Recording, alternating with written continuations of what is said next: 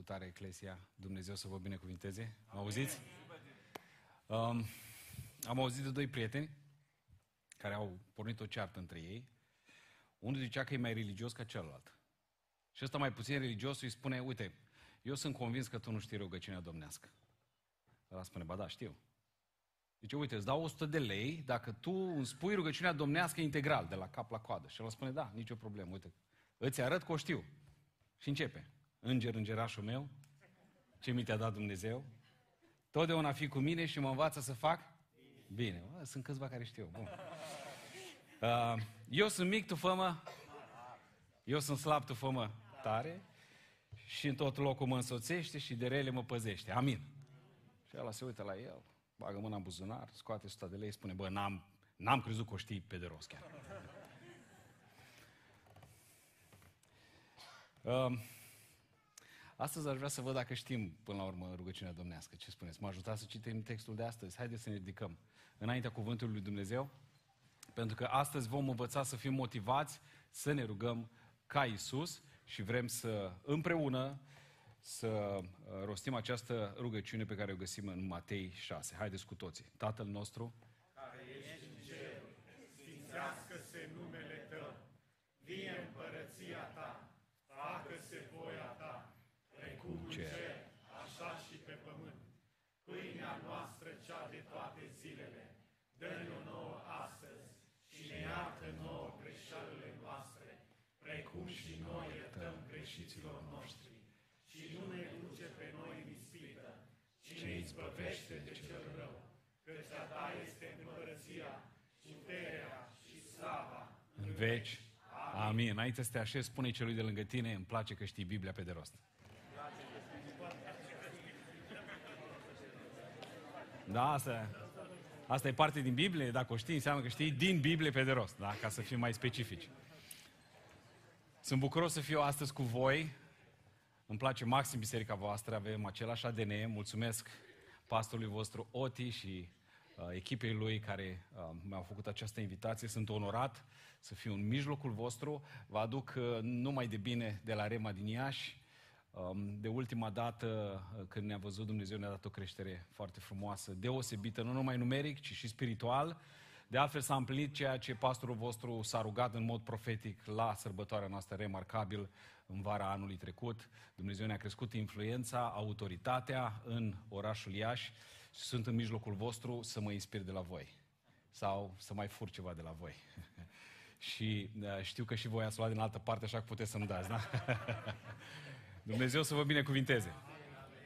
Um, astăzi trebuie să vorbim despre motivația rugăciunii noastre și să fim motivați să ne rugăm ca Isus. Cum putem face lucrul acesta? Simplu, ne uităm la cum s-a rugat Isus.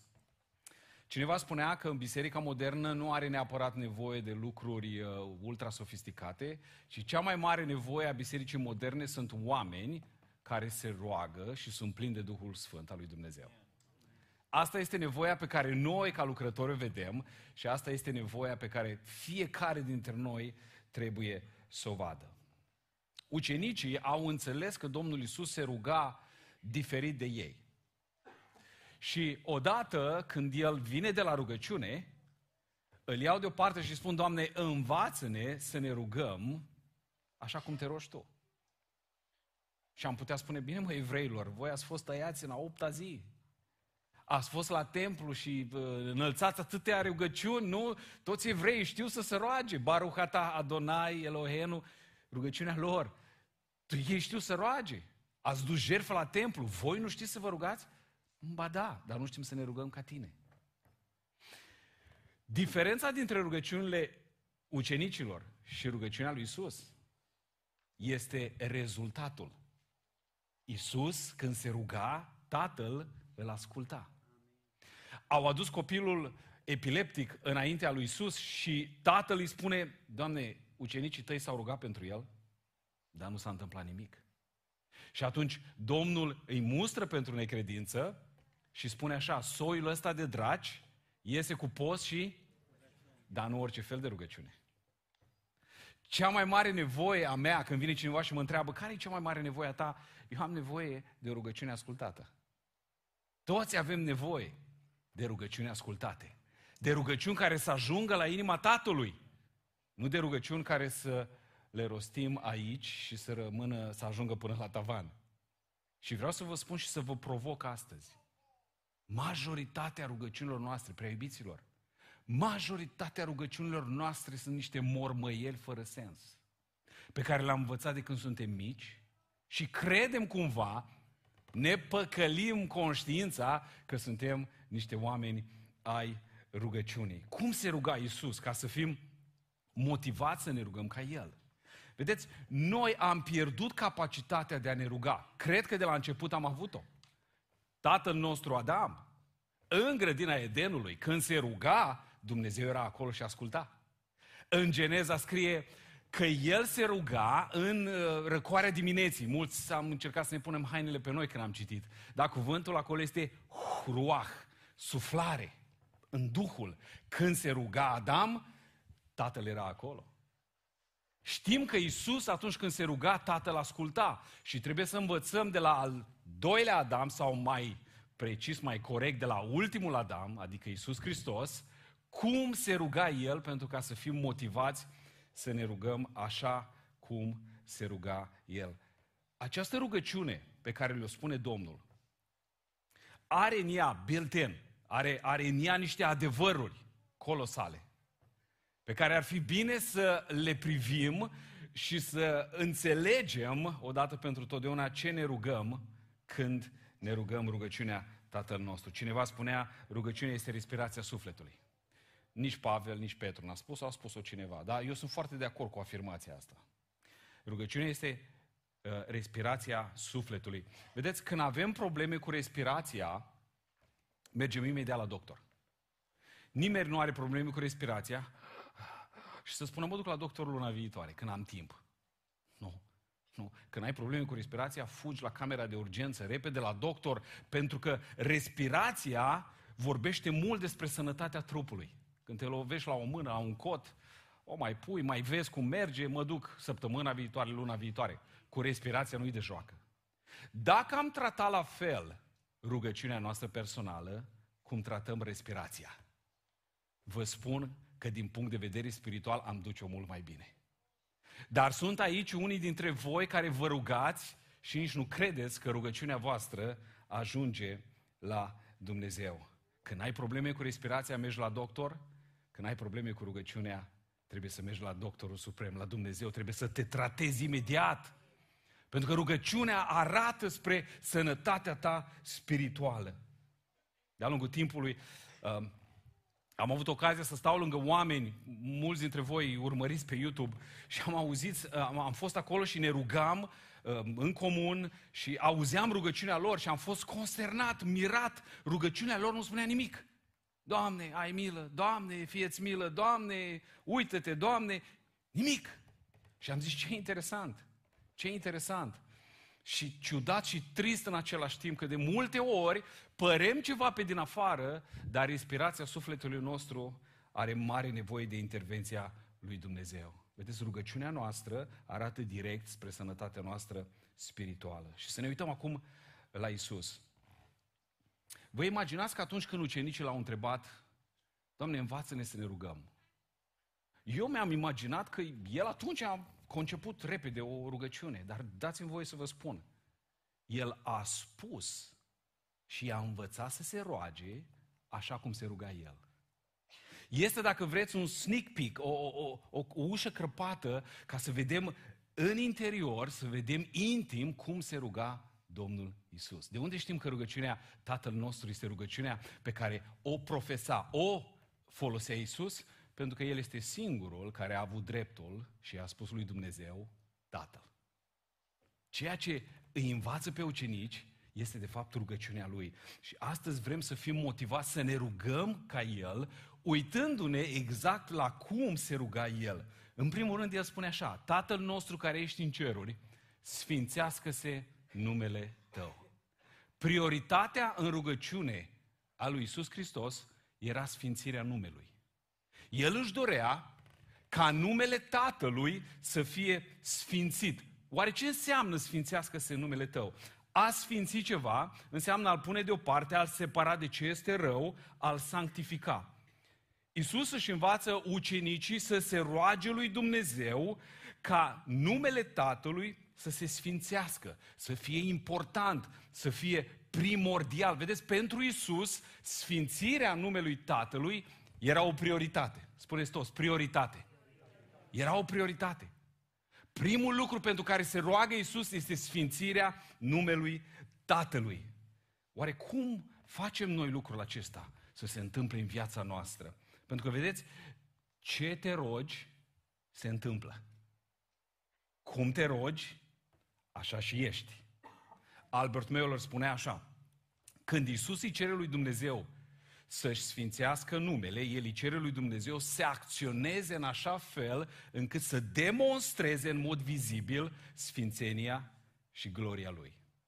Și aici te întreb, oare cum face Dumnezeu asta?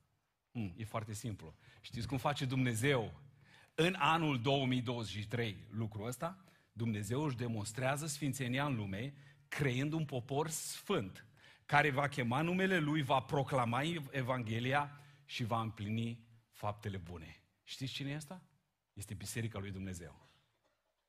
Dumnezeu își sfințește numele astăzi prin voi, prin biserică, prin cei care cheamă numele Său. Asta e biserica. Vedeți, prioritatea lui Isus era sfințirea numelui Tatălui. Isus a fost Fiul perfect. Acum, nu știu, poate tu ai fost fiul perfect sau fica perfectă, eu n-am fost. Dumnezeu a avut multă milă de mine și har. Ultimul meu gând era ca să sfințesc numele tatălui meu. A fost un prăpădit. Și de asta îl iubesc mai mult, că mi-a iertat mai multe. Dar prioritatea lui Isus era sfințirea numelui Tatălui. Pe el interesa ca faima lui Dumnezeu, numele lui, autoritatea lui să fie cunoscută de toți oamenii. Pentru că, vedeți, el, lui îi păsa de numele tatălui. Acum, acum depinde ce nume ai, dar ăștia care au un nume mai ciudat au suferit mult la școală. Pentru e foarte rău să spună unul numele ciudat sau să-l pronunțe greșit. Pe mine cheamă Popa. Dați-vă seama ce m-au făcut ăștia la școală. Numai din popică nu m-au scos. Eram popică, până și profesoara de matematică îmi spunea popică, treci la tablă. Uh, sau popa prinde pește, peștele e sărat, popa l-a mâncat. Deci asta am auzit toată copilăria mea. Nimănui nu-i place să, să, ca cineva să îi pronunțe numele greșit. Dar realitatea este că toți vrem un nume bun. Un nume bun înseamnă o reputație bună, nu-i așa? Toți vrem o reputație bună. Biblia spune că un nume bun este mai valoros decât multe averi. Un nume bun înseamnă o reputație bună. Ei bine, numele lui Dumnezeu, caracterul și reputația lui trebuie puse deoparte pentru că El este sfânt. Și Isus ne învață să ne prioritizăm rugăciunea pentru sfințirea numelui. David spunea în Psalmul 23, El mă călăuzește pe cărările drepte din pricina numelui Său. Pentru că numele Său este, este sfânt, ca să-și dovedească autoritatea puterea, slava, El ne călăuzește pe cărări drepte. Binecuvântat să fie numele Său. În Ghețimare, înainte de cruce, Iisus a rugat pentru urmași, pentru ucenici și, le sp- și spune așa Tatălui, rugăciunea mea nu este să-i scoți din lume, ei sunt în lume, dar nu sunt din lume. Tată, mă rog ca acolo unde sunt ei, tu să-i păzești. Și îi spune așa, sfințește-i prin adevăr. Cuvântul tău este adevărul. Cum m-ai trimis tu pe mine în lume, așa ai trimit eu pe ei. Pentru ei mă sfințesc, pentru ca ei să fie cu adevărat sfințiți. Auziți? Fiul se roagă tatălui pentru ca ucenicii să fie sfințiți. Este același cuvânt cu care începe Iisus rugăciunea lui. Sfințească-se numele tău. Și e foarte interesant. Petru a înțeles lecția asta și spune așa. În uh, 1 Petru capitolul 3, versetul 15 spune așa, cinstiți pe Hristos ca Domn în inimile voastre. Cum să sfințim numele Tatălui? Atunci când îl cinstim pe Hristos ca Domn. Dumnezeu este proslăvit, mulțumit, atunci când biserica, când tu în mod personal îl cinstești pe Hristos ca Domn al vieții tale. Când El este numărul unu în viața ta, să o spunem pe șleau, da? atunci este sfințit numele Tatălui. Asta era preocuparea primordială a lui Isus. Sfințirea numelui Tatălui. Apoi, rugăciunea lui Isus vorbește despre scopul său. Și scopul său este venirea împărăției.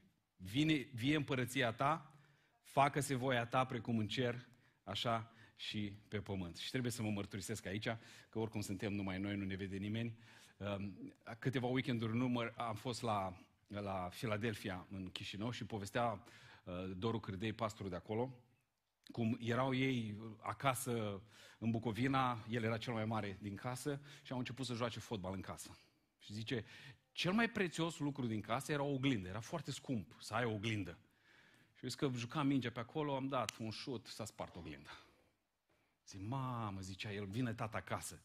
Părinții lui nu erau uh, adepții uh, educației finlandeze. Ok? Și băieții au început să-și pună mai multe perechi de pantaloni pe, știți cum era? Și le-a venit o idee, zice, mi-a venit o idee. Am luat o glindă, am pus-o pe pat, așa, împreună, așa, am așezat cioburile cât se poate de drept, am pus o pătură și am zis, acum trecem pe genunchi, ne rugăm ca Domnul să pună oglinda la loc. da, nu, Domnul n-a făcut lucrul ăsta. Au venit părinții acasă și au râs bine părinții și uh, mărturisea el treaba asta și m-am gândit și eu la copilăria mea, eu fiind crescut în casă de pentecostal și bunicii mei au fost predicatori, eu am învățat de nici nu știam bine să spun mama și tata și am învățat rugăciunea Tatăl nostru. Și în mintea mea de copil și am păstrat-o destul de mult timp, până nici nu vreau să vă spun până la ce vârstă, uh, am crezut că vie împărăția ta este contrarul lui mort. Viu contra mort. Pe când acolo spune cu totul altceva. În versiunea, în versiunea uh, King James spune, Thy kingdom come, să vină împărăția ta. Scopul lui Dumnezeu, scopul lui Isus în rugăciunile lui, era să vină împărăția lui Dumnezeu. Sunt câțiva care râd, exact ca mine, da? Bine că ai venit azi la biserică, ți s-a desfăcut mintea, da? Ce interesant este că ne rugăm o viață întreagă și habar n-avem ce ne rugăm. Ce interesant că putem învăța o rugăciune și să o repetăm în mod mecanic, fără să înțelegem ce autoritate avem și exact ce ne rugăm. Pentru Isus, scopul lui principal a fost venirea împărăției lui Dumnezeu. De altfel, cel mai mare predicator până la Isus, Ioan Botezătorul, și a început toate predicile cu aceeași introducere. Pocăiți-vă, căci împărăția cerurilor este aproape.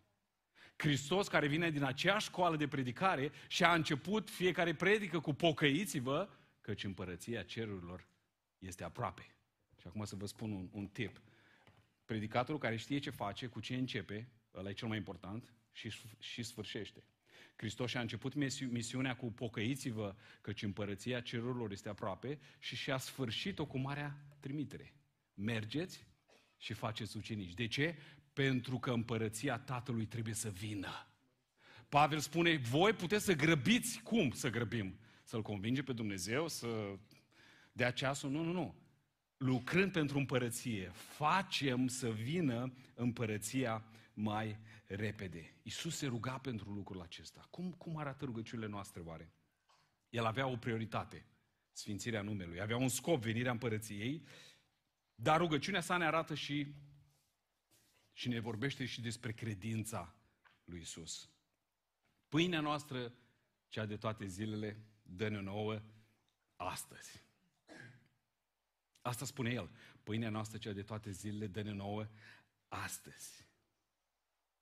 Majoritatea stresului de astăzi este pentru câștigarea pâinii, nu-i așa? Majoritatea stresului.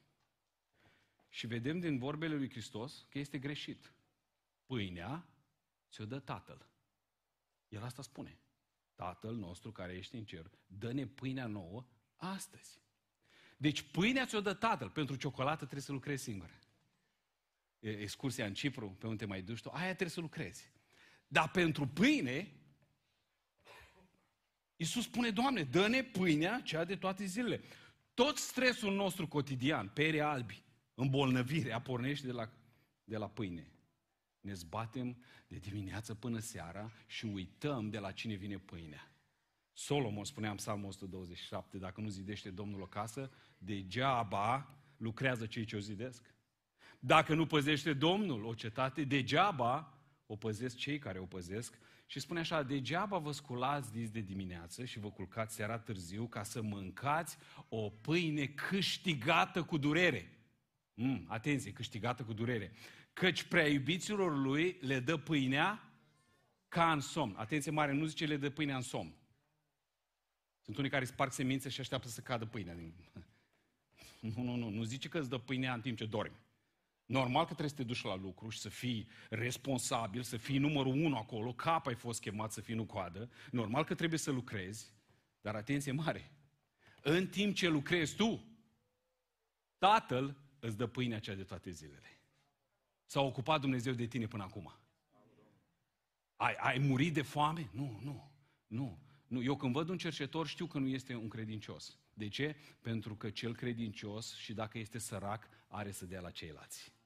Asta este Dumnezeul nostru. El garantează că se ocupă de pâinea ce de to- cea de toate zilele.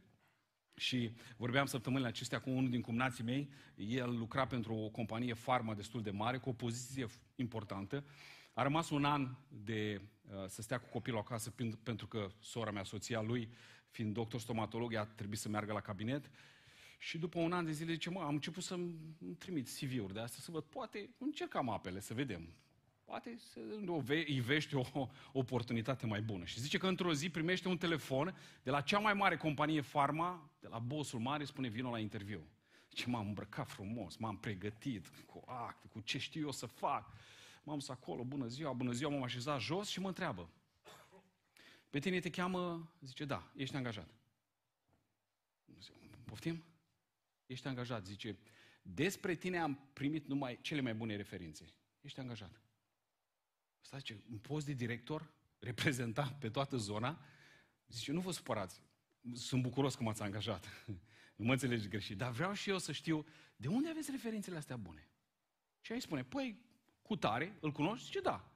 E din oraș, era un frate de credință, în oraș la altă biserică. Zice, da, îl cunosc. Zice, mi-a spus despre tine că ești, ești un om extraordinar. Ești angajat, nicio problemă.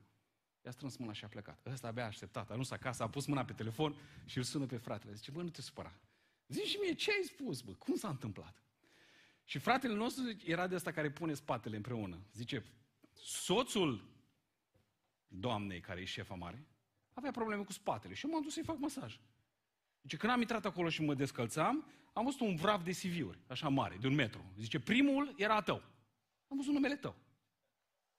Și în timp ce mă descălțam, îi spun doamnei, ă, pe el îl cunosc. E omul lui Dumnezeu. Zice că atât ai spus? Atât i-am spus, că ești omul lui Dumnezeu. Și asta sunt referințele extraordinare? Băi, atât am spus. Și ea mă respectă și a ascultat. Slavă Domnului. Și vorbeam cu el și am zis, bă, extraordinar. Dacă Dumnezeu vrea să te binecuvinteze, Dumnezeu te binecuvintează. Nimeni nu poate să-ți ia binecuvântarea. De ce ți-e frică? De ce te temi? Care este problema? Dacă Dumnezeu vrea să-ți ia CV-ul să-l pună primul, ia și îl pune primul. Ascultă-mă bine, binecuvântarea ta nu poate să-ți ia nimeni. Este la Dumnezeu în cer și pe pachetul ăla frumos, toți abia așteptăm să primim un pachet, scrie numele tău. Nu poate să ajungă din greșeală binecuvântarea mea la Oti. N-are cum. Sau a lui la mine. N-are cum. N-are cum. Dumnezeu a scris numele, este destinat complet. Cum se face? Că rugăciunile noastre au, au cel mai mult de a face cu pâinea. Cu pâinea cele toate zi. Doamne, dă-ne, Doamne, dă-ne, te rog, Doamne, fie-ți milă. Și tata spune, eu oricum v-am pregătit-o, vă dau, e a voastră. E a voastră. De ce vă stresați cu asta? Stresați-vă cu împărăția lui Dumnezeu. Prioritatea voastră trebuie să fie venirea împărăției. nu e așa? Pavel spune, dacă avem cu ce mânca și cu ce ne îmbrăca, să fim mulțumitori. nu e așa? Și vorbește foarte puțin în rugăciunea lui despre nevoile lui. Vedeți, din toată rugăciunea asta, are un singur verset despre pâine și spune, Doamne, pâinea care Tu ai promis-o, dă-ne nouă astăzi. Foarte simplu, foarte simplu. El avea o prioritate în rugăciune și asta este sfințirea numelui. Avea un scop și asta este venirea împărăției. Avea o credință și se ruga pentru pâine cu credință. Și apoi rugăciunea asta arată spre lupta lui și de fapt asta este lupta noastră. și ne iartă nouă greșelile noastre pe cum și noi iertăm greșiților noștri. Și nu ne duce în ispită, ci izbăvește-ne de cel rău. Sunt două lupte majore pe care le-a avut Isus și pe care le avem și noi. Între ispită și iertare. Între iertare și ispită. Și a început misiunea pe pământ după botez, a fost dus de Duhul în pustie ca să fie ispitit. Apoi pe cruce s-a rugat pentru iertarea celor ce l-au crucificat. Vedeți, viața noastră este între acești doi parametri. Dar vreau să spun astăzi ceva. Ele sunt puse împreună pentru că biruința în ispită este direct proporțională cu iertarea noastră. Îmi place că și voi faceți și ați făcut curriculum Freedom și dacă nu l-ai făcut, te sfătuie să intri într-un grup mic și să-l faci.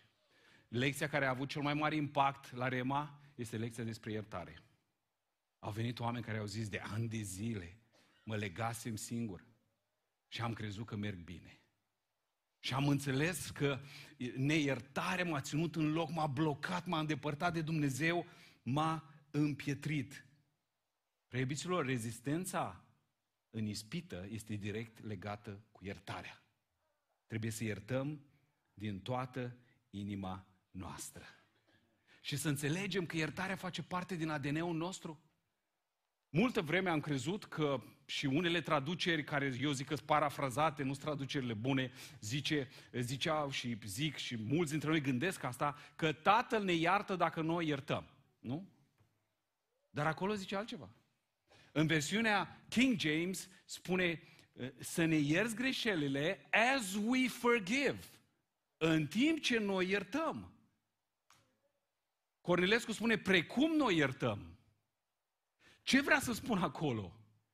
Vrea să spună că noi iertăm pentru că am fost iertați.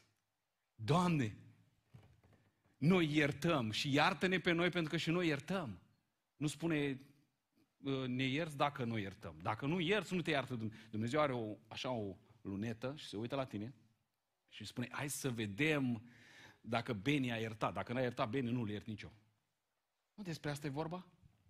Și acolo, ceea ce spune Isus, spune, Doamne, stilul meu de viață este iertarea.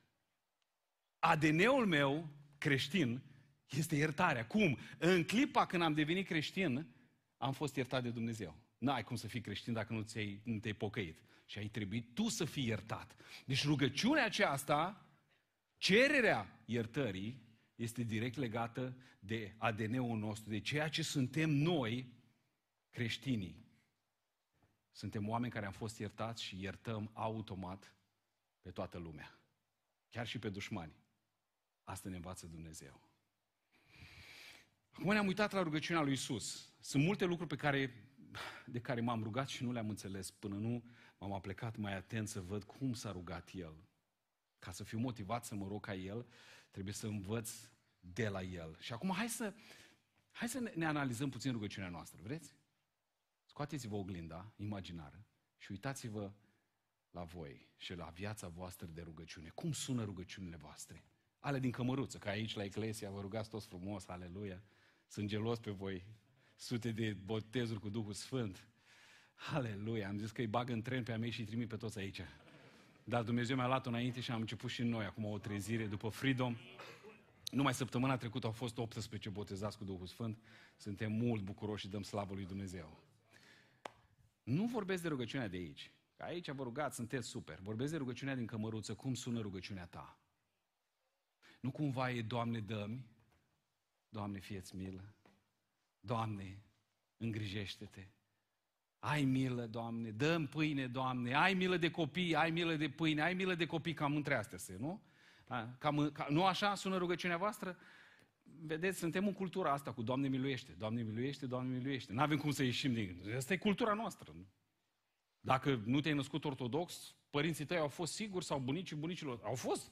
Asta e cultura din care venim. Și trebuie să înțelegem cu adevărat cum trebuie să ne rugăm.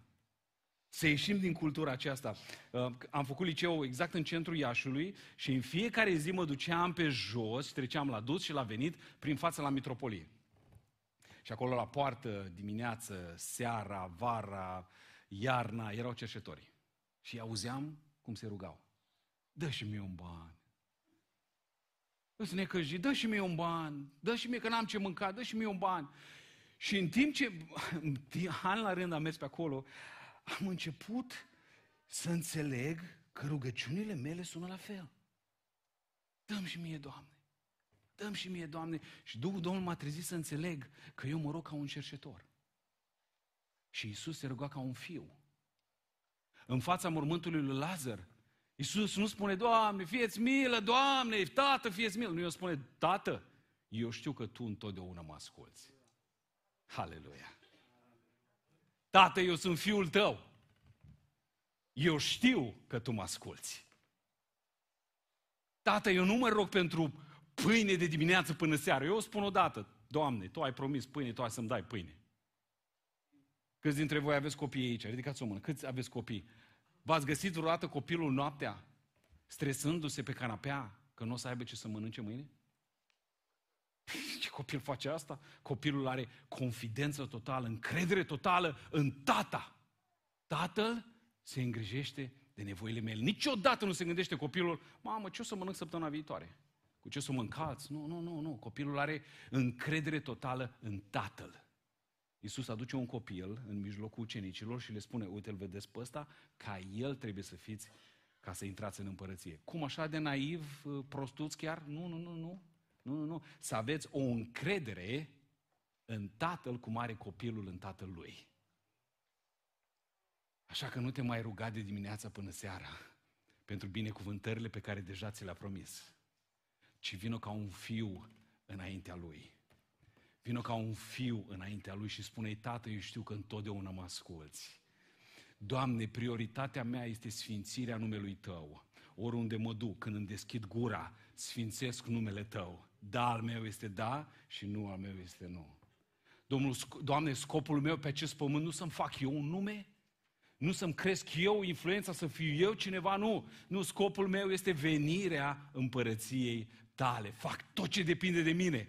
Mă înscriu la grup, sunt voluntar, fac tot ce depinde de mine ca împărăția ta să vină. Doamne, eu am credință că ceea ce ai promis, Tu îmi vei da. Nu mă zbat pentru pâine, nu mă stresez pentru ea. Ai promis pâinea, Doamne, și Tu mi vei da, că ești Dumnezeul care binecuvintează. Și în urmă, Doamne, eu iert din toată inima mea pentru că și eu am fost iertat. De fapt, abilitatea, aptitudinea de a ierta provine întotdeauna din faptul că ai fost iertat. Doamne, am venit, m-ai iertat și dacă eu iert, eu cu siguranță trebuie să iert, eu iert și prin urmare Tu îmi vei da biruință în ispită. Binecuvântat să fie numele Tău. Așa că haideți cu toții, acum, în final, v-am spus că trebuie să terminăm cum am început, nu? Haideți să ne ridicăm înaintea Domnului și cu toții cu această nouă înțelegere să fim motivați să ne rugăm ca Isus și să spunem această rugăciune cu înțelegerea și cu decizia de a ne ruga cum s-a rugat Isus. Să o facem cu toții. Tatăl nostru, care